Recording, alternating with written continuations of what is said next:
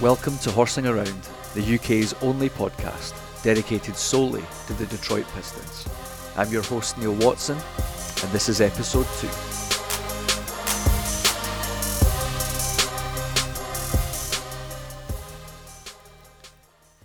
So, what's up, everybody? Great to have you here for episode 2 of Horsing Around. Just want to start off by saying a, a huge thank you for all the, the amazing comments and the encouragement that I've had uh, since the first episode dropped last week. I do really appreciate it. And also a, a big shout out to the guys at the Pumped Up podcast who invited me onto their Twitter space on opening night of the NBA 2. I had such a great time doing that. Um, it was great to be able to interact with people on opening night. Uh, don't always get that opportunity uh, being over here in Scotland. So go over and check them out on Twitter. Uh, get involved in their, their chats that they have over there, especially if you are a fan of Detroit sports. Um, obviously, my other teams uh, in other sports uh, aren't Detroit teams. Uh, the Pistons are the only Detroit team that I, that I follow.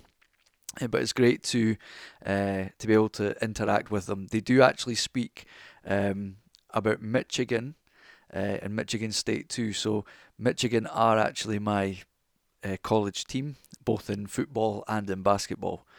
Um, but what can be said about this past week, other than the fact that after that buzz of winning on opening night, it's been a real struggle uh, to try and mine some positives from the rest of the week. Uh, my prediction of going two and one over the first three games uh, almost happened and probably should have come off, uh, but more about that in a little while. Before we get to my my major beef with those first three games, here's some of my thoughts by way of recap uh, on those games. So the first one up was the opening night win against Orlando. Now it's clear to me that these two teams, as young as they are, are going to be going at each other for years to come. You know, I, tongue in cheek said that Orlando uh, weren't good uh, in the last episode, um, but they too have a lot of raw potential, especially in their front court. And the thing is, after being super excited to see Cunningham and Ivey playing together in the backcourt in a competitive game. But we didn't actually get much uh, in the way of seeing that in the first quarter due to them both having to come out of the game early after picking up those quick early fouls. And we also got to see the, the best and the worst of the Detroit Pistons in that first half. Uh, we went down by a huge number of points, but then showed that kind of guts uh, to claw it back and then actually take a, a two point lead into half time. And that was in spite of some absolutely awful free throw shooting. And I want to have a quick shout out to Cory Joseph in that first half. He came off the bench and he hit some really nice shots, and it helped us grab some kind of momentum and then Jaden Ivey, when he came out in the second half, he was on fire.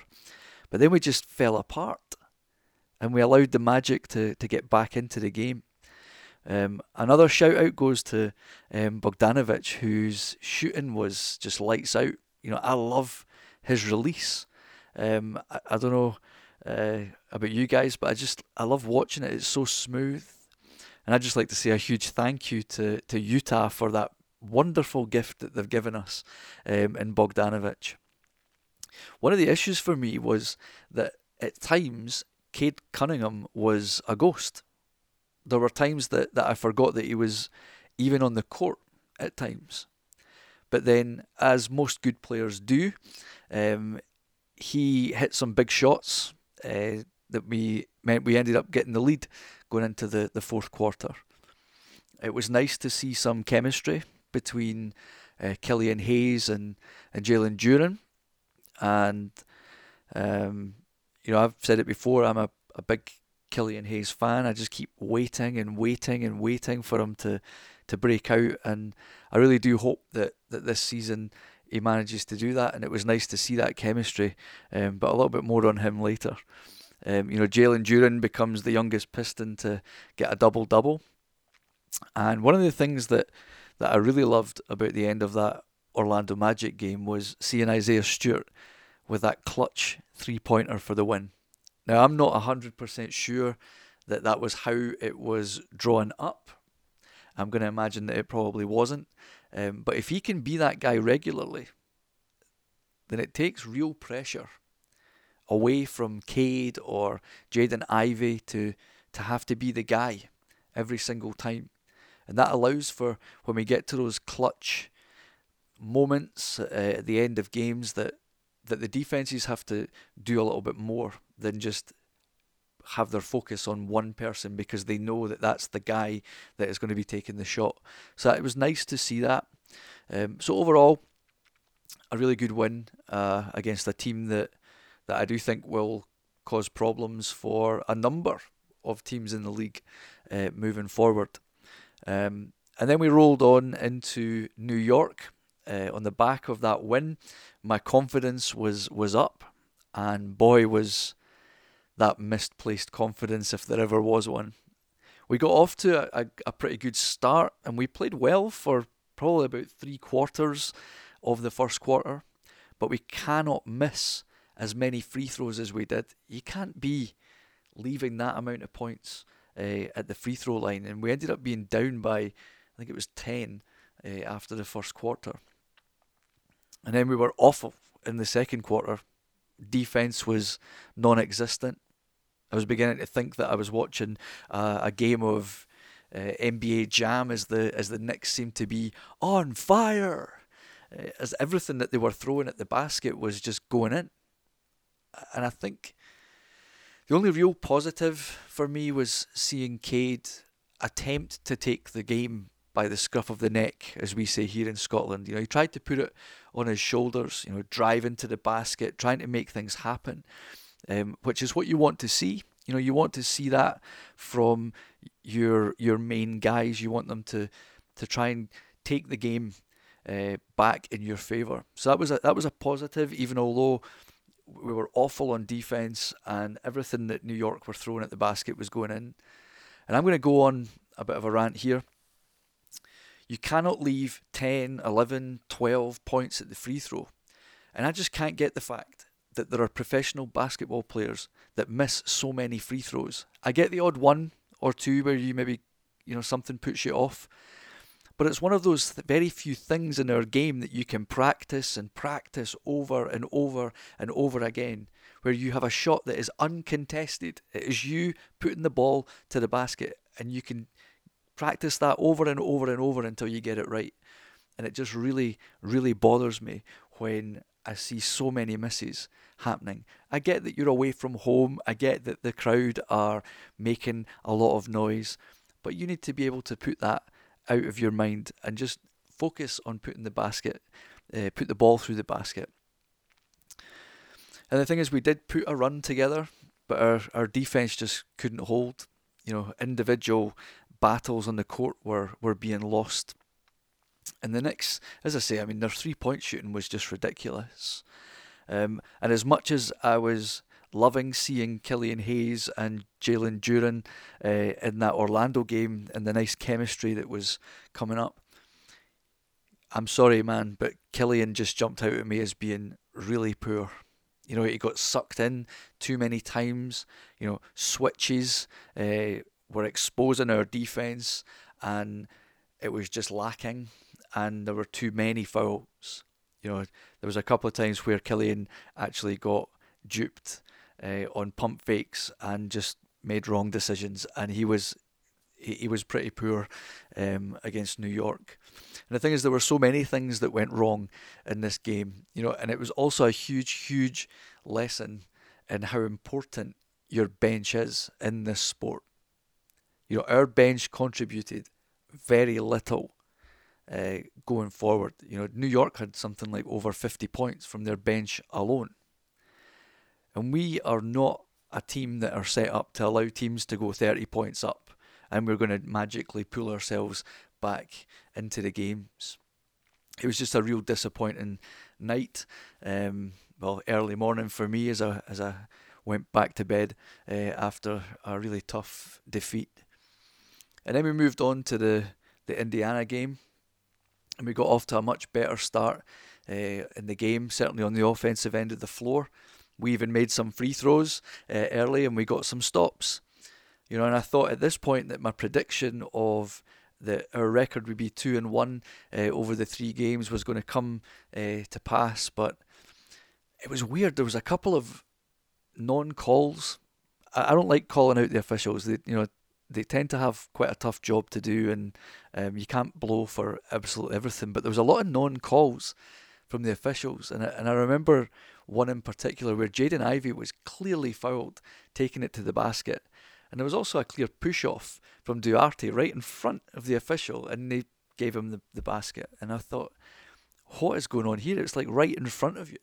But anyway, it was great to see Livers back on the court. You know, I said there at the beginning that the, the Wolverines uh, are my college team, both in football and in basketball. So obviously, I root for him really hard. Uh, it was nice to see him uh, back on the court. Um, but it just seemed like the Pacers were channeling their inner New York Knicks after getting off to a poor start from beyond the arc. They just got hot and they pulled our lead back and then they took the lead. And again, you know, I, I, I like to try and stay positive. I like to try and be, um, you know, everyone's supporter. Um, but man, Diallo he was not good. You know, he wasn't good against New York, um, and I'm not feeling him at all. Uh, I, I don't know what he is meant to bring to uh, this team at the moment, but he's just not doing it. And uh, I was, uh, yeah, just really disappointed uh, in him and the way the way he was playing. It just wasn't great. Um, you know, I, one of the things that uh, really jumped out at me was uh, Jaden Ivey. Uh, we all know that he has this nice, quick first step, but he needs to learn to adjust his shot when he goes to the basket. And even if that means that he ends up getting fouled, he just needs to be able to do it. There were too many times that he was predictable uh, going to the basket. You know, he'd made a great move getting past his defender, getting into the paint, and then he would go up and he wouldn't adjust the, the shot while he's going up there, and it either meant he got blocked or he just lost control of the ball. And we can't kind of allow that to keep happening. He needs to work on that and being able to adjust what he's doing, uh, especially when he's in the air. And that's hard. I get that. I get it. it's it's difficult. Um, it's a difficult thing to do, but um, I definitely think that he has it in him. So that's just something to to note. There was too many times that he was going forward towards the basket and it became predictable, and he just kind of lost control of it. And that thing of a great first quarter kind of fizzled out, and we ended up having no flow or no defense um, in the in the second half at that start. It was just awful. You know, no communication on defense. You know, all over the place on offense. We were trying to force things rather than just calm it down and read what the, the defense was giving you. You know, we need to just have some more energy and, and definitely communication. Uh, it's just, it's difficult to watch um, because, you know, for those of us that have played and you're watching it and you're thinking, what are you doing? You know, it, and I get that it's a, it's a natural thing to, to want to try and force it when you when you're down by, you know, a, a bucket load of, of points and you want to try and get them all back as quick as you can. But I just felt that we were trying to force things a bit too much, and we could have done a better job of just calming it down and just read what they're going to give us and try and break it down and just have a bit more energy about us. You know, Cade hit some nice three pointers, and again, it was nice to see him look to try and um, take over the game, uh, which is what you want from your your franchise player. But ultimately, we gave them far too many second chance points, and we weren't capitalising enough when we did get a stop, and we were really our worst enemy at times. You know, when you give yourself too much to do, um, it's difficult to dig yourself back out of that hole um, and it can be really difficult to recover from it. And I was actually quite surprised in the Indiana game because we didn't really use Bogdanovic anywhere near enough, I felt, in the game. It wasn't that he wasn't on the court, it was just I didn't feel that we were really including him much uh, in certain things. And that might be that I, I don't know if they felt that Indiana had his number or or it just felt weird that just we didn't really use him as much. Yeah, I was, I was disappointed because this was definitely a game that, that we could have won if it wasn't for some poor decisions and, and I'll just say it, you know, a lack of effort at times. You know, it, it also got a bit uh, chippy and physical, which I don't have an issue with at all. You know, I I despise the Indiana Pacers, and it's clear that some of our players feel that same way, um, and that their players feel the same way about us. Um, you know, Mathurin would never have gotten away with uh, his antics against us if he'd been playing against some of the Pistons teams of the past. I can guarantee that, you know, chirping away, smirks at the bench. There was at one point he just basically stood and stared at Dwayne Casey with a huge smile on his face. That would never, ever have happened. And at one point it did look like Jaden Ivey had had enough and he was going to go and have it out, but then it fizzled out again, which was disappointing. But it's a nice segue into uh, what I want to talk about before looking at the games that are coming up this week. So let's talk about defense. You know, as a defense first guy, it's tough to watch game in, game out when you have a team that are all over the place on the defensive end of the floor. You know, one of the things that I prided myself on as a player, I knew that as a, a smaller guy on the court, I was highly unlikely to be a go to guy when it came to scoring the basketball. You know, I, I could shoot, I could, I could do things with the basketball, but I prided myself on not allowing the guy that I was defending to score the basketball, and I would allow my my teammates to deal with the other four. You know, I did my job, which was on the defensive end of the floor. But the thing is, it seems to me that at the moment we can't seem to play zone, we can't seem to switch well we can't seem to get back, um, and we get battered on the fast break. And the thing is, we're not a team that will be able to outscore teams getting 120 points every night. Defense needs to be a priority, and we need to make sure that we are putting ourselves into a position where we can be as successful as we can. And I believe that that starts by having a defense that keeps the, their point total down to allow our offense to be able to score more.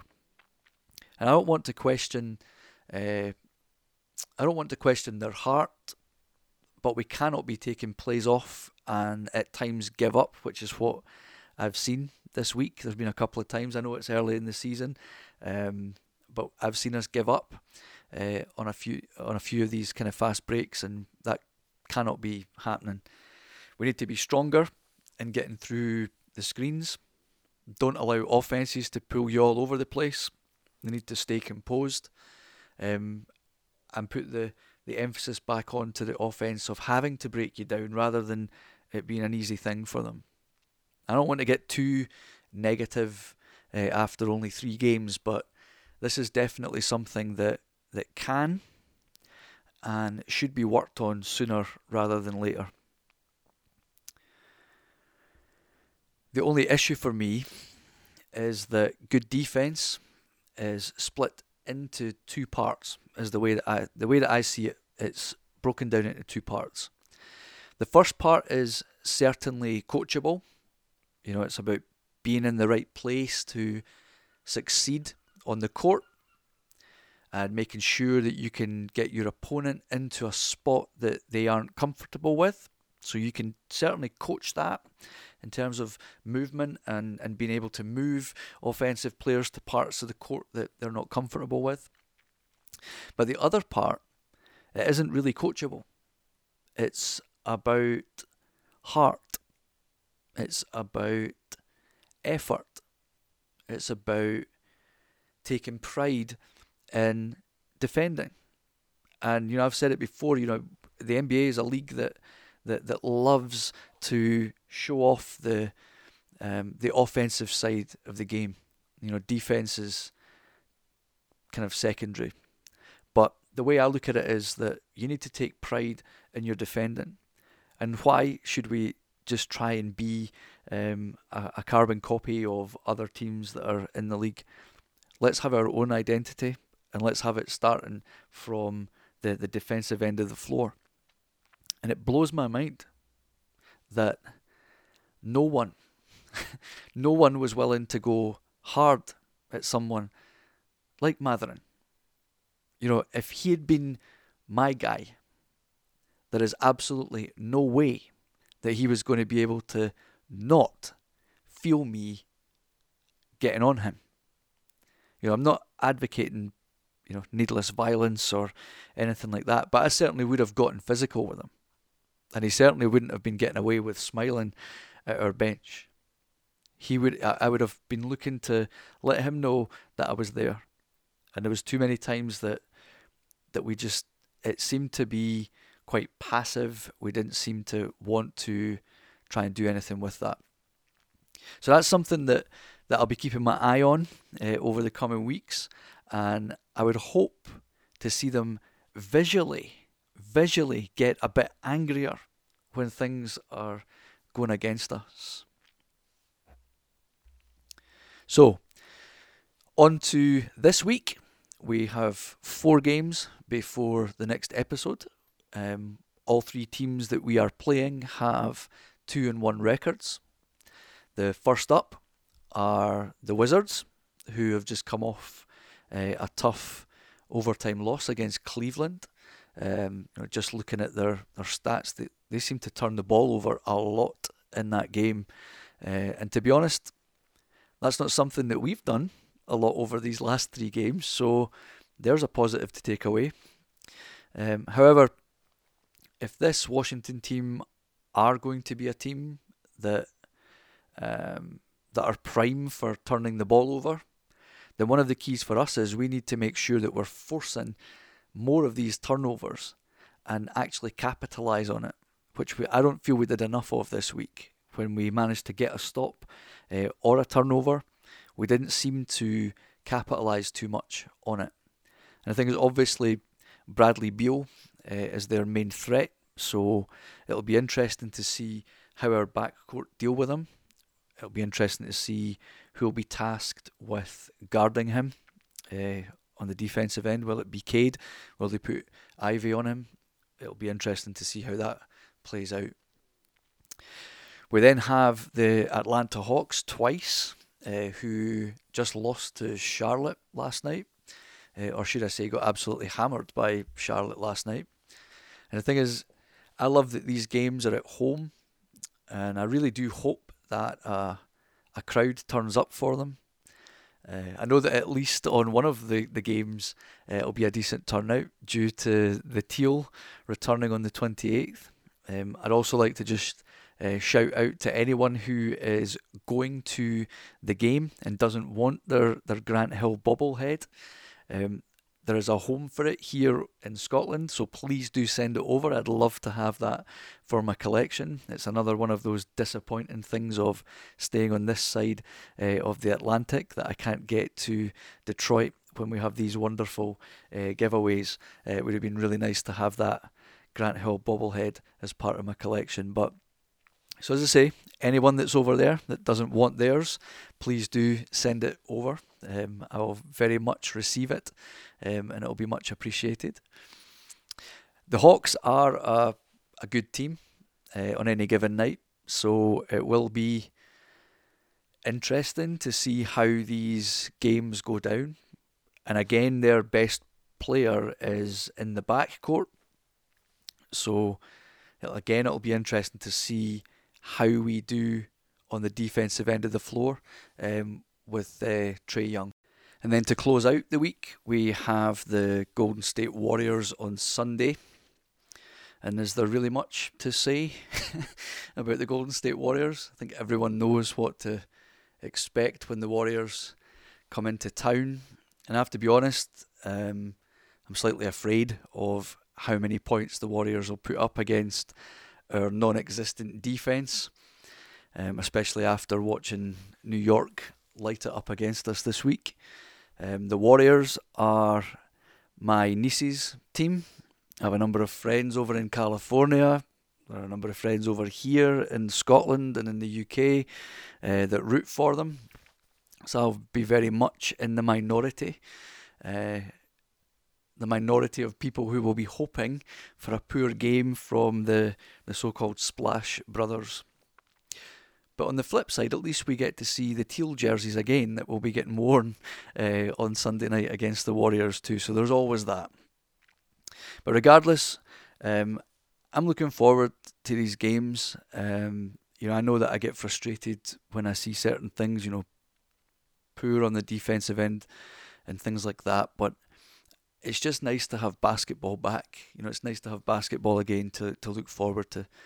Um, but saying that, after um, what we've witnessed this week, um, I don't hold out much hope um, in terms of winning, and I, and I, we certainly aren't winning all of them. I'm not going to say we're going to go four and zero oh this week at all.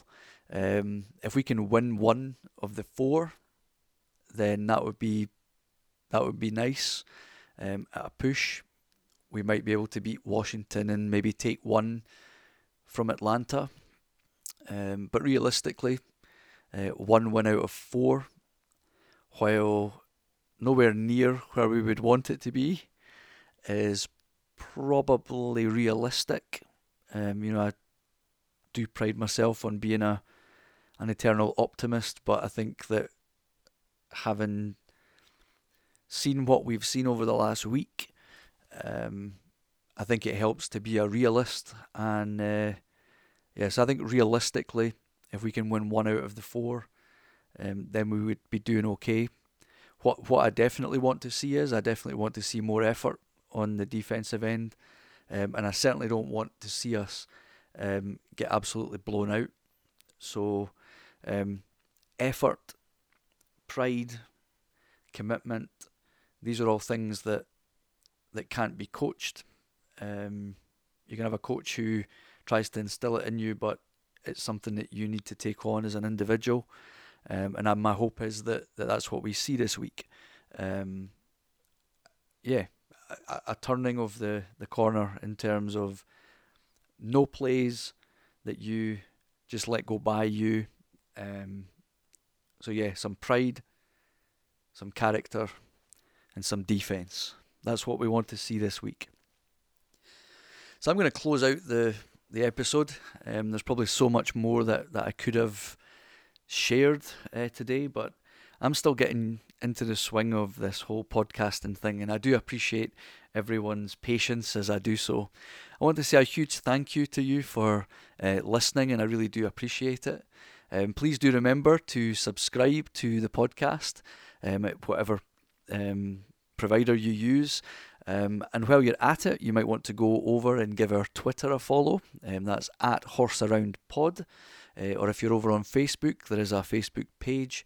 Um, please go and give that a like. Um, it would also be super helpful if you could spread the word uh, about this podcast. You know, as I say, I'd love to build an audience that I'm able to interact with over time. But until next time, I'm Neil Watson, and this has been episode two of Horsing Around the UK's only weekly podcast dedicated to Detroit